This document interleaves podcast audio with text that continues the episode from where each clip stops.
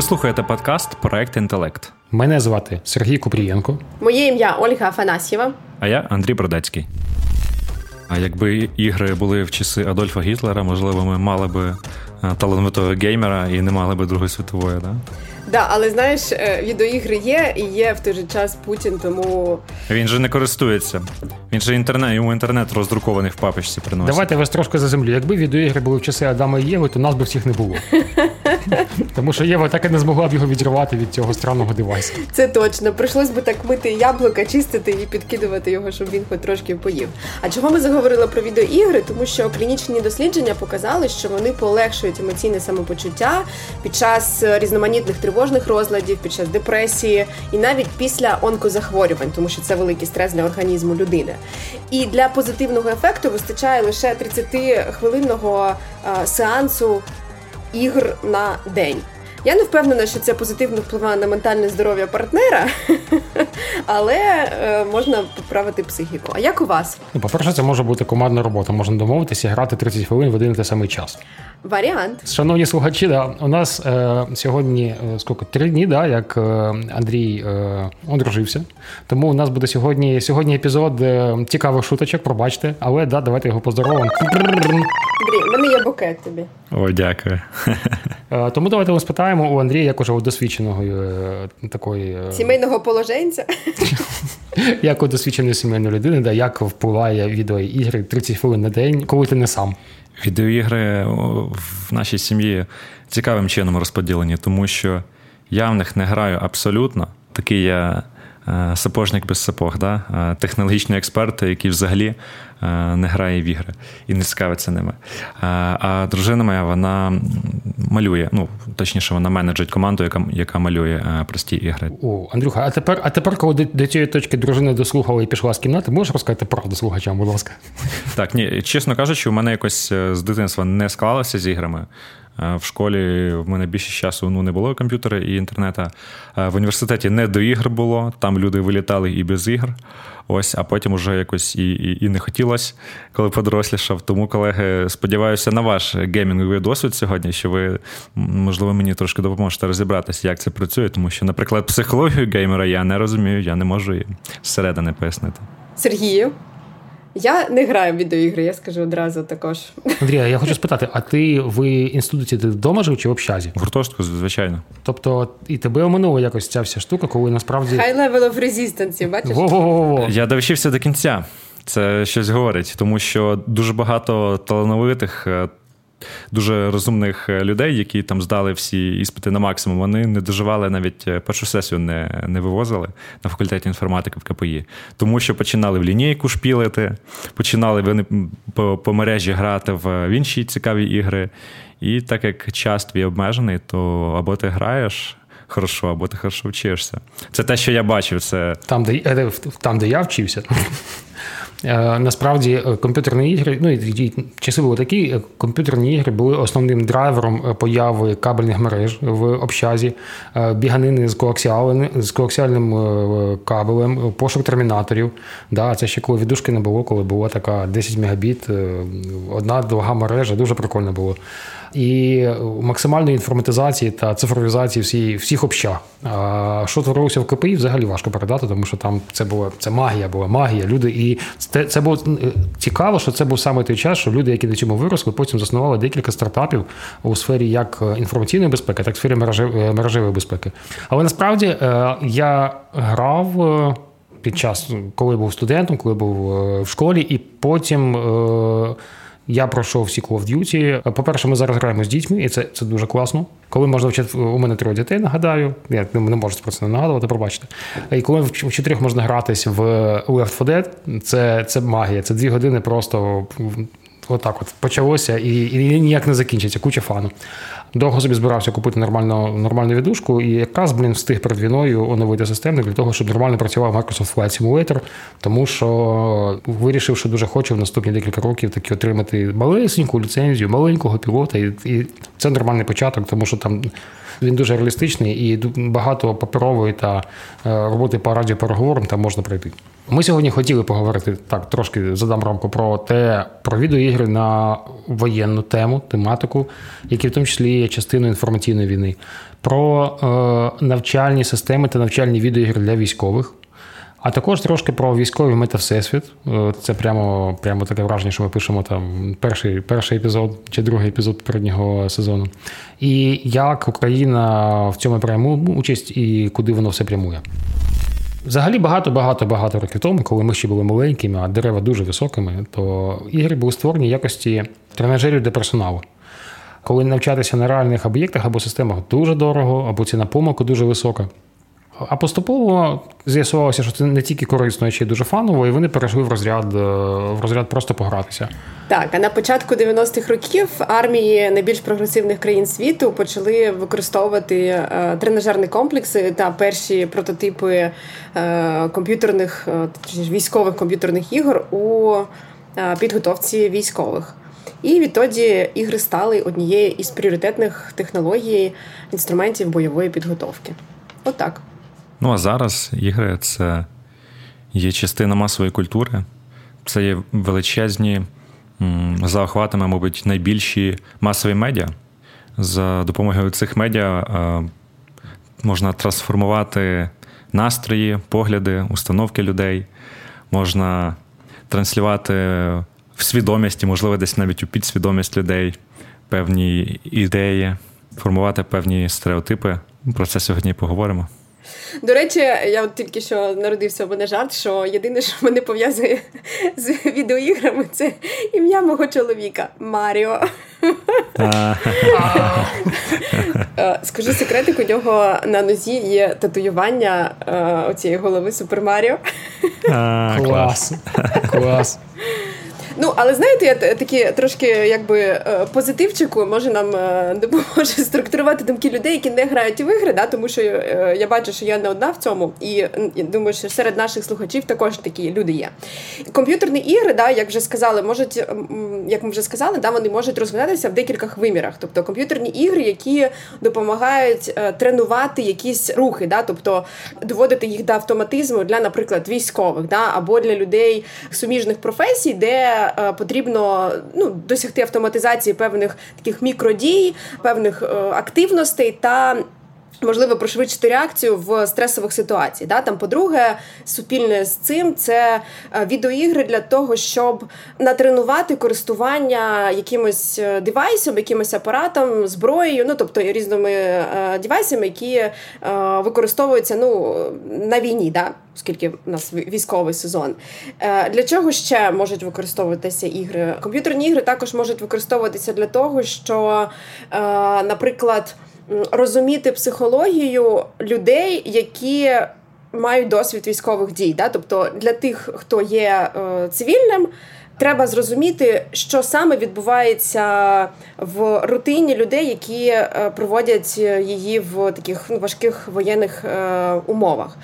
Ще для чого можуть використовуватися ігри? Для того, щоб відновлювати ментальне здоров'я. Да? Там ми про це також можемо трохи пізніше поговорити. Інколи ігри створені з психологічною метою. Е, наприклад, є Барактар в дії зроблено Just for Fun, але ну Мільйон українців діставали телефон, і після запитання самому собі, а що там ввечері по русні, можна дістати телефон і самому дати відповідь. Просто 15 хвилин, красота, е, стало легше, можна йти спадки. Місію виконав. Власне, ми запитали CEO компанії iLogos Game Studios, яка створила гру Єбайрактар Байрактар Миколу Мінаєва, про те, як виникла ідея такої гри, е, яка її мета та наскільки вона ефективна. Давайте послухаємо. Одного разу до нас е, прийшли е, чуваки з дії просто поспілкуватися на тему того, що треба зробити якусь міні-ігру, яку інтегрувати у дію. Це було на початку війни, тоді коли активно у інтернеті розповсюджувалися відеоролики з байрактарів, коли вони взривають ворожу техніку. Тому ми вирішили е, разом з дією. Це була їхня ідея. Давайте зробимо якусь міні-гру про байрактар. Але спочатку інпут з їх сторони був простіший. Давайте щось таке дуже швидке, там з 2D графікою.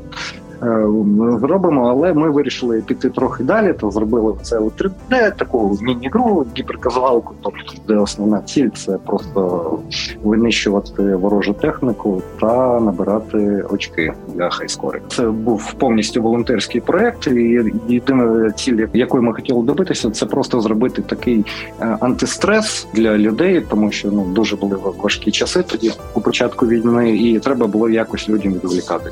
Е, після цієї гри навіть в нас один з наших е, досвідчених проджект менеджерів у компанії Максим Атяш, він у свій вільний час розробив ще маленьку гру на основі механіки змійки про наш трактор, який е, забирає техніку ворога. Ну тобто, це навіть якийсь отклик знайшло. Віральність була дуже прикольна, тому що мені навіть надсилали якісь там відео від. Е, рандомних е, хлопців та дівчат з Тіктоку, як вони грають, там якісь меми з цим пов'язані. Тобто, ну віральність була дуже хороша у даного проєкту. Тепер ми принаймні розуміємо, чому дія стільки важить кожен раз, коли оновлюється. Клас, але це дуже несерйозна казуальна е, казуальна гра, максимально проста, правильно. А насправді існує дуже серйозні ігри з класним сюжетом, глибокі. Наприклад, е, ігра, яка дуже відома у любителів всякого військового жанру та стрілялок, це е, арма, ігра, яка історично максимально детально відтворює те, що насправді відбувається у військах. Тобто там у тебе є нормальна карта, нема там напряму, є компас, кліки. Е, патрони закінчуються, люди помирають, і, до речі, дуже швидко. Все ну, дуже-дуже по-справжньому. І е, ця гра це одна з перших, яка використовувалась достатньо широко, наскільки мені відомо, як е, тактичний тренажер. І часто кадри з цієї гри, до речі, потрапляють десь в соціальні медіа е, з некоректними підписами, нібито це десь відео реальних бойових дій. Я пам'ятаю, таке було раніше, про те, що це нібито ем, його це навіть показали по якомусь індійському каналу, е, чи то як про загострення десь на кордоні Індії, чи то про десь у сусідніх країнах. Здається, я вже бачив десь в Твіттері пролітали якісь кадри, нібито із, із війни в Україні, теж із арми. Тобто така занадто хороша графіка в цій грі, що деякі кадри там там можна переплутати. Індія здавалось, щось спробувала звинуватити е, Пакистан в якомусь там е, в нападі чи в бомбардуванні, щось таке. Знаєте, ми тут про діпфейки говорили в минулих е, сезонах і випусках, а тут можна просто з відеоігри брати шматочки, і люди на це ведуться. От а, графіка занадто хороша вже. Була ще одна гра цікава, і вона є, і дуже прикольна. Combat Mission Black Sea Battlefront Тобто вона вийшла в 2015 році, але фішка в сюжеті, коли в 2014 році москалі окупували Крим. Україна оголосила про вступ до НАТО та ЄС, і це привело до повномасштабної війни з Росії 2017 року. Російські військи просуваються на територію України, героїчно їх гамселимо, а НАТО надіслає свої передові загони е, швидкого реагування, щоб е, зупинити наступ Росії. Максимально реалістична гра, прямо вдохновлялася армою, е, системами ПВО, високоточка, е, безпілотники, всі діла. Е, до речі, не так давно там був спайк скачувань, тому що про неї знову знову заговорили, і люди стали цікавитись. Ну, з одного боку, можна говорити, що пророцтво, а з іншого боку, можна говорити, що ми просто не ну, багато з нас, багато з українців не звертали уваги на те, що відбувається, і. Е, вірили в те, що все буде спокійненько і що ніяких нападів не буде. Які є ще приклади? Що ви ще знаєте? Е, так, є ще одна дуже популярна гра, польська е, гра від студії 11-Bit Studios. Називається This War of Mine. Її особливість в тому, що вона про війну, але сфокусована на цивільних, на на їх ролі у війні. Теж розроблена у 2014 році і дуже сильно виросла її популярність після повномасштабного вторгнення. До речі, ця гра, розробники цієї гри за тиждень зібрали і спрямували українському Червоному Хресту 715 тисяч доларів. Це нормальний Червоний Хрест, саме той, який в Україні працює. Сюжет гри наступним чином виглядає: поки солдати переслідують тихе європейське місто, молодий хлопець просить незнайомця допомогти знайти його маму. А в розбомленому будинку батько дає своїй дитині плюшову іграшку, щоб її заспокоїти. Розглядаються не учасники бойових дій, а цивільні особи, які зазнають насильства, що допомагає людям у Європі та за її межами співчувати українцям. І, власне, про те, як повномасштабна війна в Україні вплинула на популярність гри та як е, розробники допомогли Україні, ми е, розпитали піар-менеджера компанії Eleven Beat Studios Конрада Адамчевського. In general, Загалом гру This War of Mine геймери медіа сприймають як унікальну через те, що вона зображує страждання цивільних людей під час війни. Це не типова гра, коли ти солдат і ти вбиваєш поганих хлопців. Це гра про цивільних, тому вона дуже людська. Справді, через війну в Україні ця гра стала навіть ще популярнішою, але це не та популярність, якої ми шукаємо. Я думаю, важливіше є те, що цей конфлікт показав, що страждання цивільних під час війни, на жаль, досі актуальна тема. Власне, коли розпочалася війна наприкінці лютого, ми вирішили задонатити весь прибуток за тиждень продажів гри українській організації Червоний Хрест. І цей крок зробив гру популярнішою, бо були люди, що купували гру вдруге чи в четверте, щоб просто задонатити гроші українцям. Ми невелика компанія з командою з більш ніж 200 людей і базуємося у Варшаві у Польщі. Ми не говорили місяцями на рівні СІО про пожертвування грошей для такого діла. Ми, як команда і розробники гри, хочемо донести антивоєнний меседж про групи людей під час війни з різних перспектив. Як автори такої гри, ми відчували себе особливо зобов'язаними пожертвувати гроші. Не було дискусій, чи ми хочемо це робити. Були розмови про те, як це зробити, і як зробити нашу заяву прямою. Нам потрібно було всього кілька годин, щоб це вирішити, і ми мотивували інші компанії робити те саме. Думаю, що загалом допомога польських компаній у секторі ігор велика, але я не знаю внутрішньої інформації про це лише те, що читав про внески компаній у соцмережах і таке подібне. Але я думаю, що загалом геймерський сектор по всьому світу зробив найбільше для цієї справи, бо я не бачив подібних дій у Голівуді чи кіноіндустрії, чи музичній індустрії. Тому мені здається, що в цілому геймінговий сектор як глобальний бренд робить багато для допомоги Україні. do uh, much to help Ukraine. Блін, цікаво, скільки разів я за сьогоднішній випуск буду казати, а я грав цю гру, на відміну від вас. Да. Коротше, е, насправді я грав цю гру е, декілька років тому, е, якраз коли вона вийшла, була розпродажа на стімі, я купив, пограв, і я через півгодини кинув грати, тому що я піймав себе на тебе, що це вона дуже-дуже ну, стільки дістаєш, у мене було сльози на очах. Ну, там історія про дівчинку. Там Для мене ж це проєкція, як твоя дитина помирає, а ти нічим не можеш допомогти, тому що усюди бомблять. Е, і це це прямо дуже-дуже зачіпає. Тому розробники молодці. Дуже дякуємо за допомогу, і в тому числі для українців.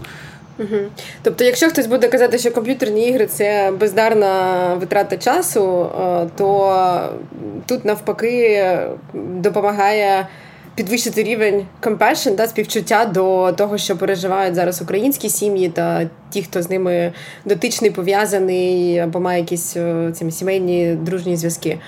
І е, можливо да, почати допомагати або більш активно допомагати ще е, і контриб'ютити в нашу перемогу. Да, і взагалі насправді ігри я зараз трошки з іншої перспективи, особливо коли е, бачиш цінники на деякі тайтли, там типу 80 доларів, 120 доларів, то думаю, о!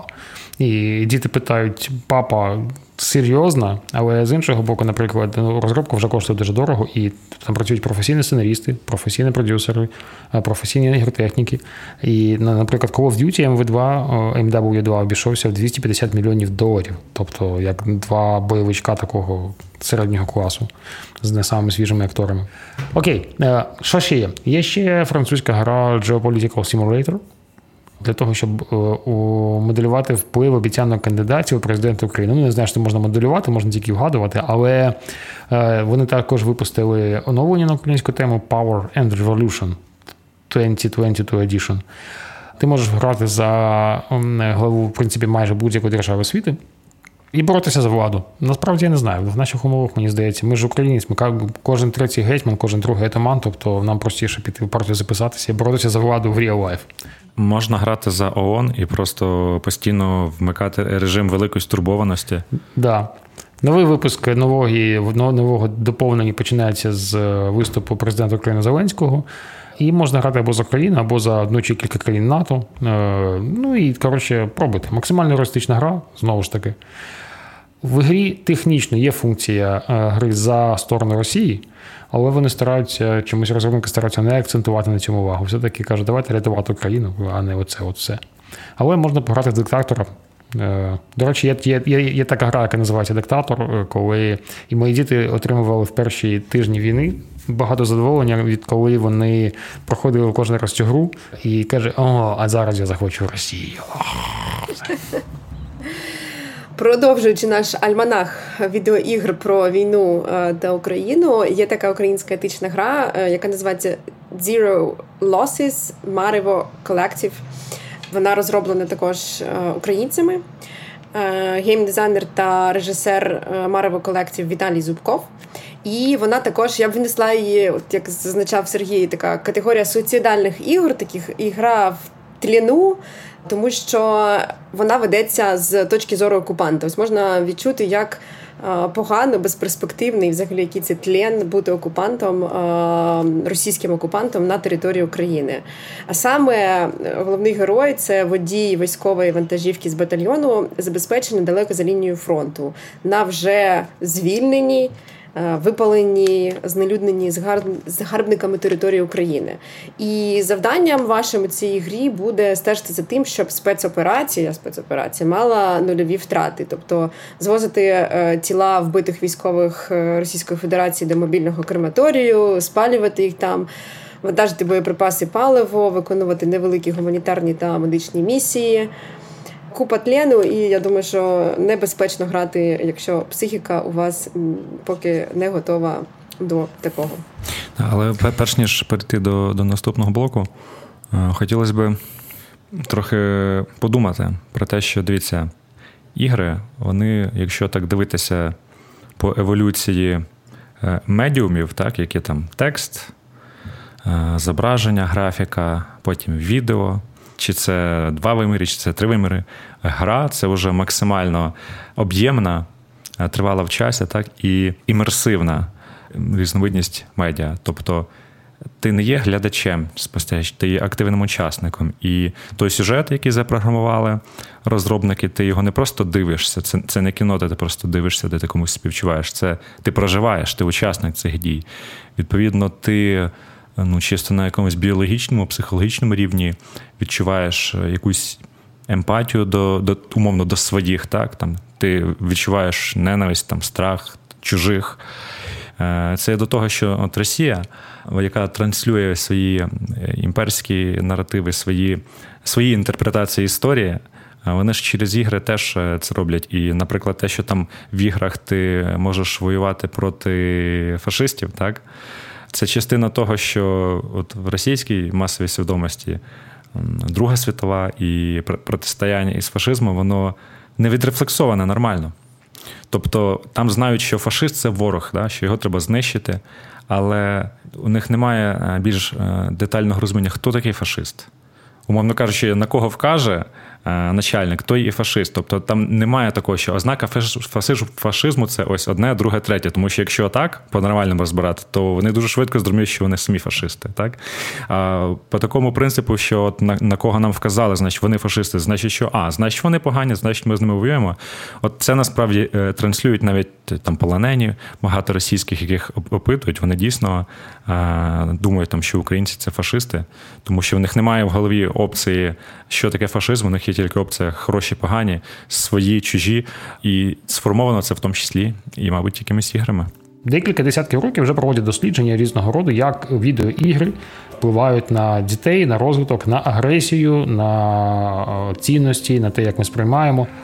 Скажу так, е, так само, як коли ти граєш в баскетбол, то ти після цього не виходиш і не б'єш ногами е, команду супротивника, тому що це свій чужий в тебе ще ну, Е, режим, а скоріш ти з ними разом йдеш пити каву або пиво якогось, то тут те саме. По-перше, доведено, що навіть агресивні відігри, в яких ти там бігаєш, то, як кажуть вже наші бабусі, стрілялки опять свої там ото. Вони знижують рівень агресії, тому що це місце, куди діти каналізують свою штуку. І і потім, звичайно, є момент, коли після того, як дитина встала за комп'ютером, в неї хвилин 15 ще адреналін, хлеще, тому cooldown період має бути. Але е, загалом на long term і воно не шкодить е, навпаки.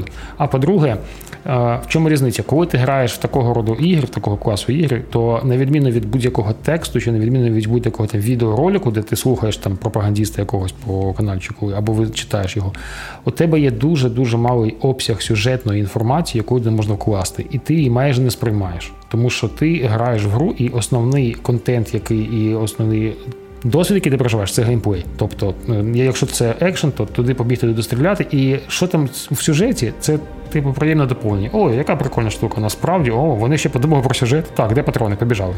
На сюжет ти витрачаєш дуже-дуже маленьку частину уваги. Ну тобто там дуже важко будь-яку інерцію туди запихнути. Ну що там хтось хороший, хтось поганий, тому що ну, типу, сьогодні це одне, завтра інше вони дуже сприймаються.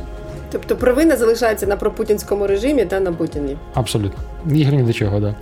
Ну і як медіа вони дуже спрацьовують, тобто максимум на чому навчилися заробляти, це на рекламі. І до цього ж хочу сказати, що ми знаємо, що Росія, як е, сьогодні почув класну фразу про те, що основна стаття експорту Росії це корупція, і це вже почала починають визнавати захід, і це дуже правильне, ну і дуже твучний насправді опис. Росія, на відміну від всіх інших, за останні 10 років чи 20 років дуже багато навчилась, дуже класно і дуже правильно навчилися працювати з медіа. І те, що ми не бачимо мільйона дорогих ігр, ну а що таке? Якщо ти випускаєш навіть там саме дорогий title з 250 мільйонів, то 10 мільйонів ти можна принести, щоб трошки відправити сюжет або 50. А, Але такого ми не бачимо. Тобто вони не вважають, люди, які спеціалізуються по додаванню наративів в медіа, не вважають, що ця площадка для цього працює.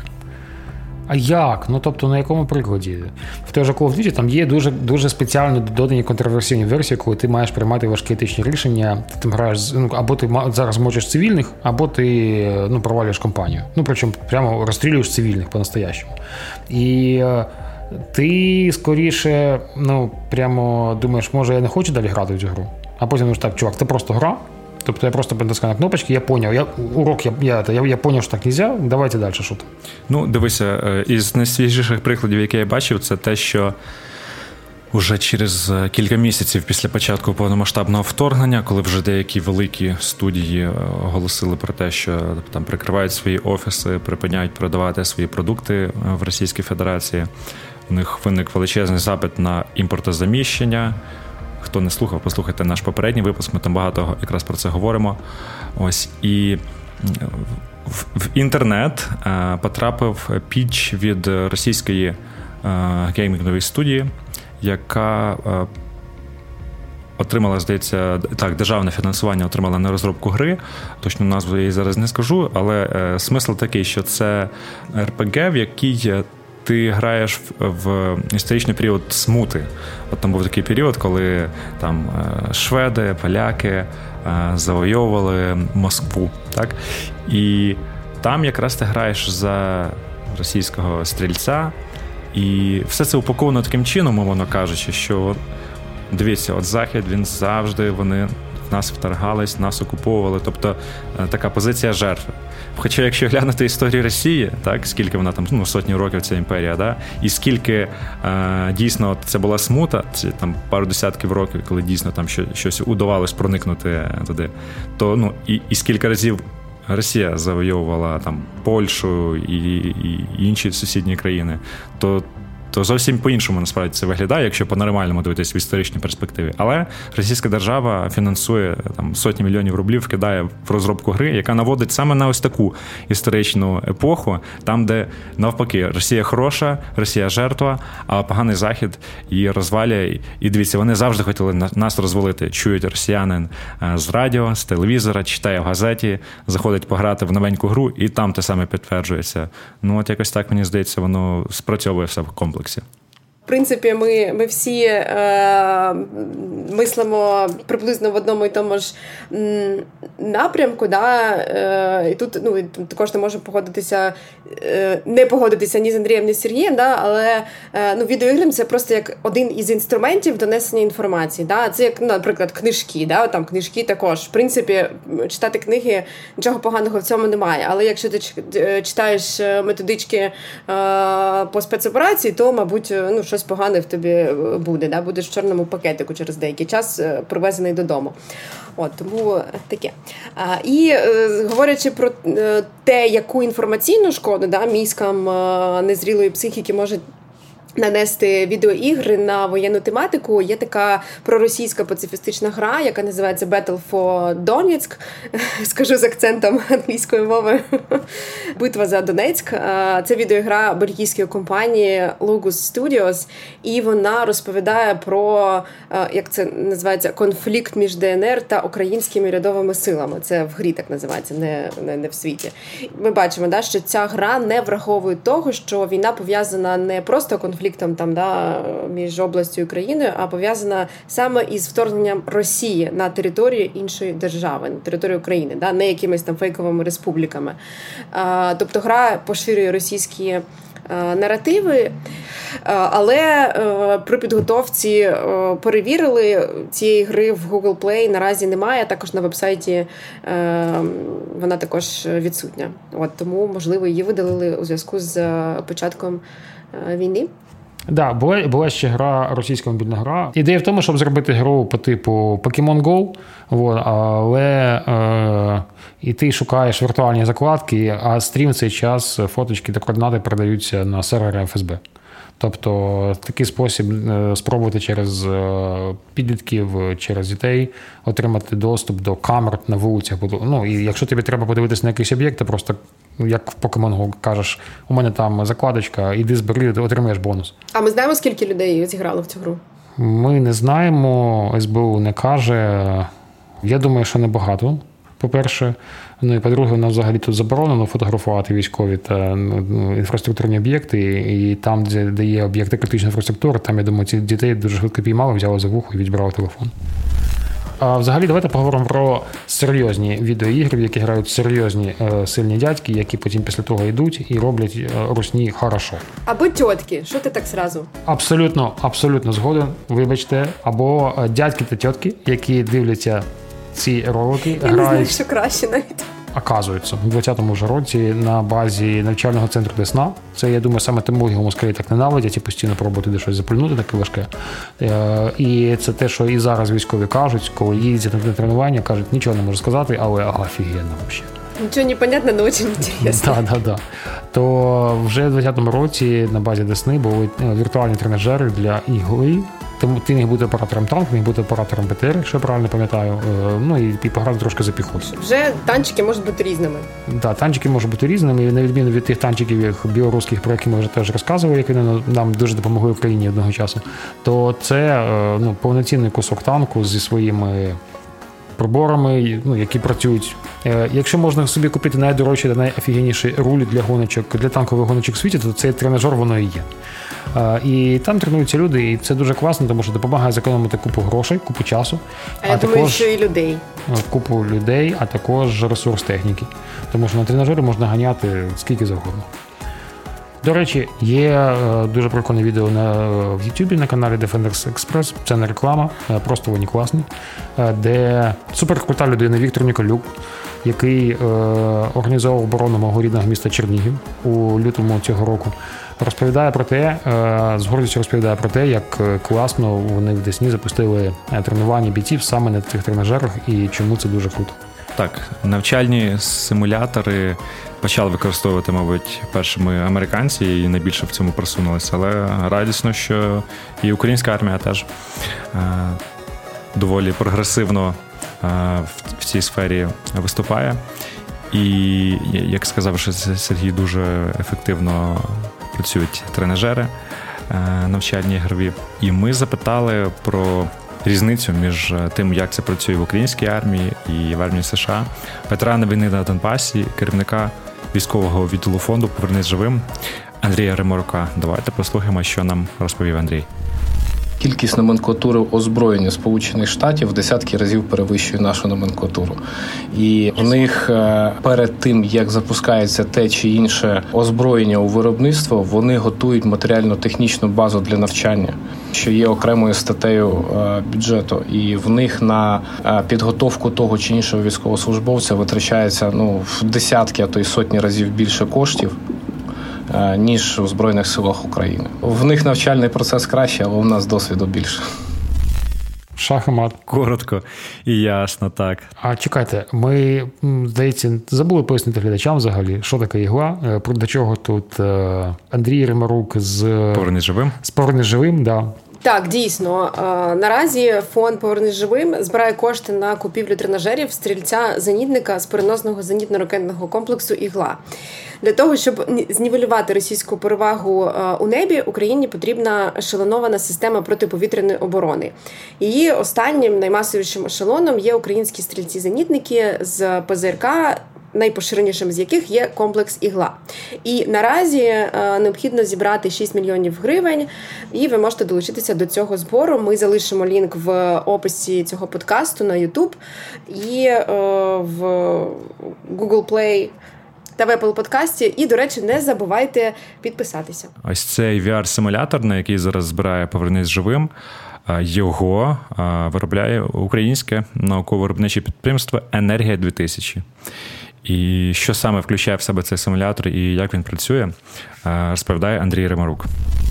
Сам тренажерний комплекс складається з потужного комп'ютера, VR-окулярів, які повністю імітують е, ситуацію на тій чи іншій ділянці. Там прописано, якщо я не помиляюсь, близько п'яти тисяч е, ймовірних варіантів заходу та пропрацювання знищення ворожої авіації оператором, тобто стрільцем безпосередньо. Самий пусковий механізм.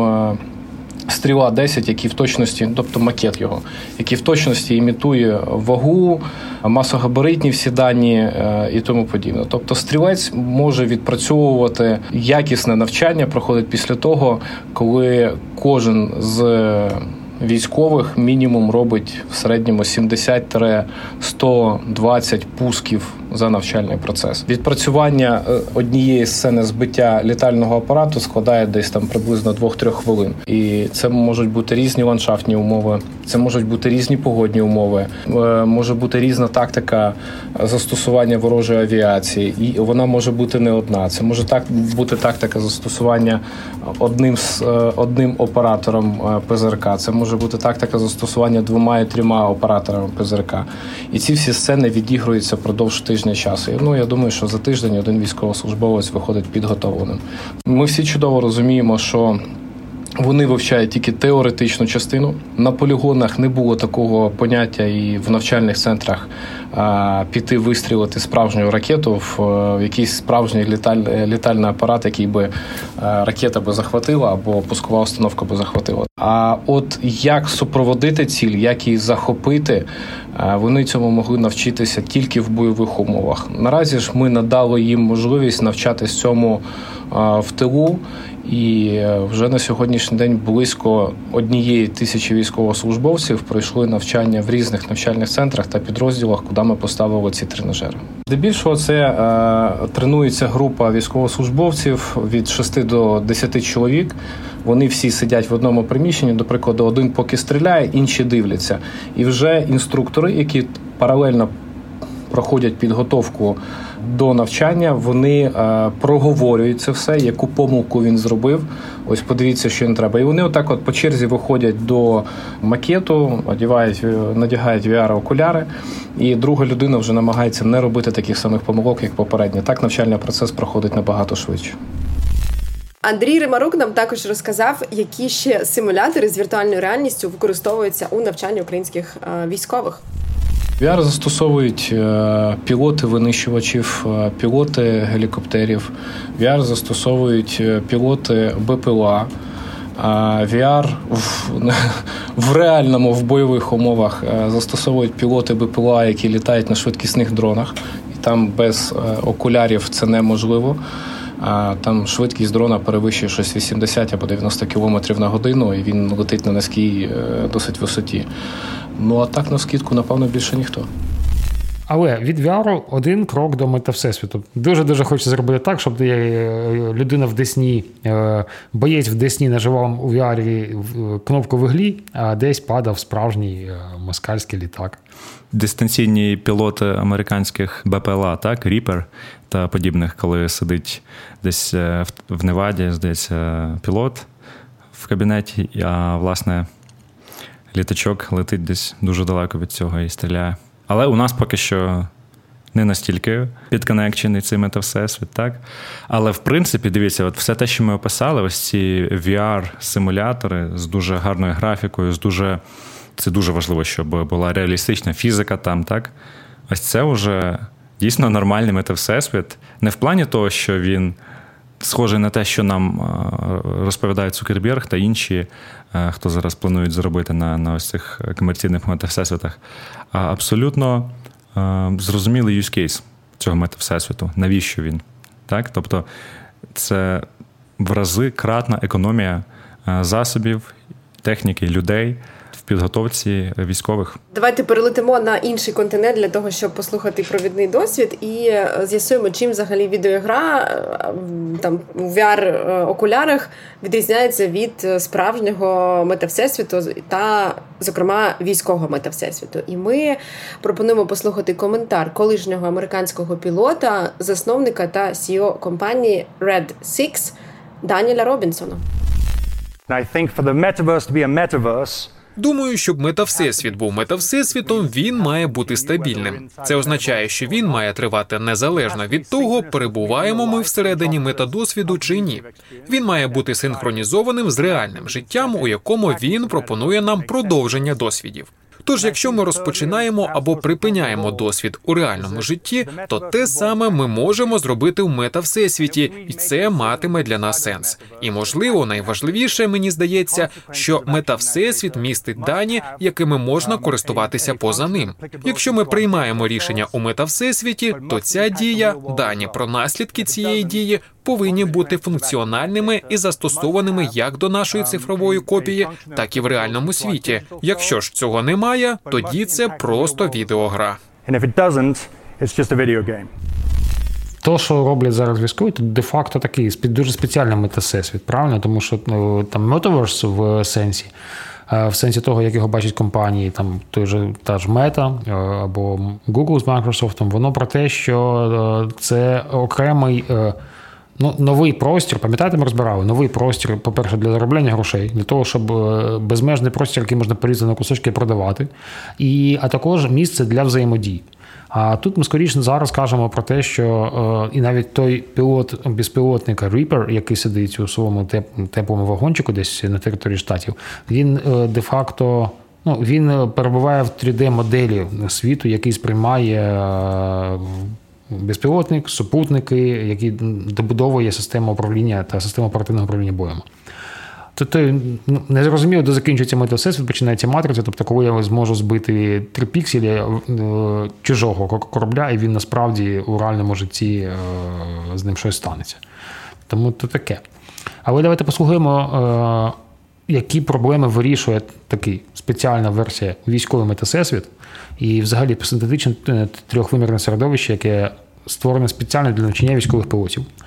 Дені Деніель Робінсон. Ваш вихід. Дві речі сталися на світовій арені за останні 30 років. Ми залучені до конфліктів на близькому сході протягом 20-30 років. Як наслідок, геополітично ми бачимо наступне: вихід чи повторний вихід Росії на світову арену. Думаю, ви погодитеся, що з підлими намірами. Зокрема, це підкреслює те, що зараз відбувається в Україні.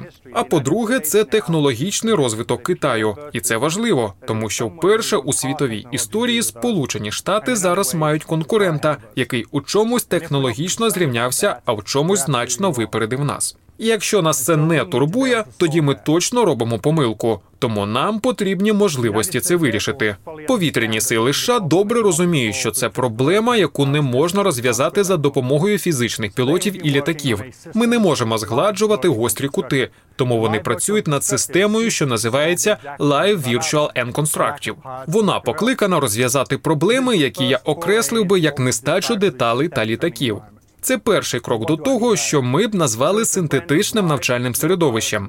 Що ж я маю на увазі? Це поєднання реальних пілотів і літаків, підключених до цифрових копій реальних пілотів і симуляторів на землі. але ми направляємо їх у повітряному просторі так, що системи літаків думають, що щось відбувається в реальному житті. Сконструйований світ по суті такий самий, як і віртуальний, проте він керується алгоритмами штучного інтелекту, і кінцевий ефект однаковий. Коли я сиджу і дивлюся на радарскоп, мій літак думає, що у повітряному просторі за межами видимості є якісь системи чи об'єкти, і це середовище за межами видимості дуже важливе, бо система Live Virtual and Constructive без сумніву допомагає нам вирішувати цю проблему. Але наразі це рішення робоче на 50%, бо воно працює за межами видимого. У мене питання: а що таке Constructive? Е, Ну тобто їх система називається Live е, Virtual and Constructive. Це типу е, Constructive через поєднання Live and Virtual, або що тут мається на увазі? Що вони роблять? Вони не просто, як, наприклад, тренажери, про які ми казали в Десні, там є кусок танка, і це як руль, який ти можеш підключити до своєї приставки там, або до комп'ютера, так? тобто це органи керування. А вони скоріше роблять з бойовими системами, з літаками в цьому випадку те саме, що, наприклад, роблять е, симулятори Боїнгу. Тобто система літака, вони підміняють е, підключаються до сенсорів літака, е, підміняють їх, і літак, стоячи на землі, реально думає, що він у повітрі. І що все, що з ним, що з літаком відбувається, то є насправді. Тому пілот сідає в типу справжній літак. Е, і повністю оперує всіми його системами, і механіка при цьому літака, тобто крила ворушиться, ну не крила, а закрилка ворушиться, е, руль висоти міняє своє положення, е, все повністю, як наче воно летить. Не, не, не дуже зрозуміло, що там відбувається з двигуном, чи чи він працює, чи ні. Але ідея саме в тому, що це не просто рукоятки, з яких вчитуються вчитується положення, передаються комп'ютер в комп'ютер, і ти керуєш там своїм віртуальним. А ну, це максимально задіяні бортові системи літака самі. Ну і е, ще раз е, акцентую, що чим займається да, ця компанія, якою керує Дейл Робінсон. Це навчання пілотів, бойових пілотів, е, якою дорогою не була б розробка цих систем складних симуляторів. Ну, уявіть собі, наскільки да, продукт складний. Е, все одно уявіть собі, наскільки дорожче в реальних, не в симуляціях, так а в реальних літаках е, навчати цих пілотів. І якщо ти, наприклад, можеш навчати пілота там літати, робити певні маневри, то власне повітряний бій, ну. Ти не можеш е, якби, своїх пілотів один проти одного випускати в реальний бій, правильно? В симуляції ти можеш його півроку просто не випускати з цього повітряного бою і там до такого рівня його довести ну, до максимального, до якого тільки можна. До речі, що цікаво, що е, ті комп'ютерні програми, які симулюють противника, вони вже е, набули такої майстерності, що вони ось цей догфайт, повітряний бій, ведуть краще, ніж живі пілоти. Ну, тут подібна історія до того, як ми там в попередніх сезонах говорили про шахи і так далі. Тобто, це просто обчислювальна задача прорахувати так, як пролетіти, куди направити свої, свою зброю. І звісно, що тут людині з комп'ютером важко змагатися, але змагаючись із комп'ютером, людина і сама стає сильнішою. В цьому, я думаю, і є якраз ідея цього навчання на віртуальних симуляторах. Я б знаєте, що ще б хотіла додати про те, що ну ми ж е, говоримо про те, які важливі да, комп'ютерні ігри в е, житті під час війни. Після війни, можливо, до війни, і е, такий важливий компонент, е, про який я трошки згадувала на початку, це комп'ютерні ігри як е, інструмент відновлення е, ментального здоров'я людей. Були дослідження американські, да, тому що багато ветеранів, е, які приймали участь у війнах в Ірані, в Афганістані і Згідно з цим е, з цими дослідженнями, велика кількість е, людей, які мають е, порушення типу ПТСР, депресія, різні види там да, травм після участі в воєнних діях, якийсь такий травматичний experience, він у великому ступені виліковується через 30-хвилинні щоденні ігрові сеанси. Це дослідження проводилися там на різних видах ігор, і, зокрема, стрілялки поєднані з застосуванням віртуальної реальності, вони дуже е, сильно допомагають відновлюватися ментально ветеранам війни. І я думаю, що це штука, яка в Україні також матиме отримає свій розвиток, тому що ну на жаль, це проблема актуальна там да ще з 2014 року. Зокрема, є навіть такі розроблені спеціальні. Ігри е, називається ось е, нагуглила називається Brave Mind, яка була розроблена організацією Soldier Strong разом з асоціацією ветеранів е, Сполучених Штатів Америки, і вона включає там різноманітні, як вони називаються, світи. Там да наразі там 14 світів, в яких ти можеш грати. Ти можеш грати в Афганістані і так далі. Ти можеш навіть піти в точку, зробити її ну дизайн цієї гри максимально схожий на той experience, де у тебе був травматичний досвід, і знову його пережити. Да? Звичайно, це там робота з психологами. І якщо хтось не може там, да, не знаю, там загибель е- якогось е, друга під час воєнних дій, або там не знаю, відривало якусь кінцівку, або ще якась погана ситуація сталася. І звичайно, це ну просто нереальний стрес на е- життя людини. І для того, щоб відновити психічне здоров'я, якщо люди готові, звичайно, да, там це під наглядом е- психіатрів проводиться, то ти проходиш цей досвід, і він може допомогти тобі його прожити е, і вирулити ну, в більш таке позитивне русло, да, якщо ну, я так можу правильно підібрати. Слова до цього, тобто таке от е, такі хілінь е, процедури, е, які дозволяють вирішуватися знову ж таки із використанням відеоігр. Ну і також, якщо звичайні відеоігри, вони також можуть, як не дивно, да, для мене це дивно, тому що я не граю, але вони можуть зменшувати рівень стресу, вони можуть сприяти соціалізації людей. От таке. Ну що, традиційна наша рубрика. Що почитати? Я почну. Що почитати? Знову я, як читер, вже так колись робив, я рекомендую книгу, яку я сам не читав, але я її подарував дружині. Тебе з іграми так фігня. Я подарував дружині, вона читала. Це був весільний подарунок? Ні, ні, ще раніше. Е, Я я її подарував, вона читала, говорила, що дуже гарно там все описано. Це книга Кров, піт і пікселі.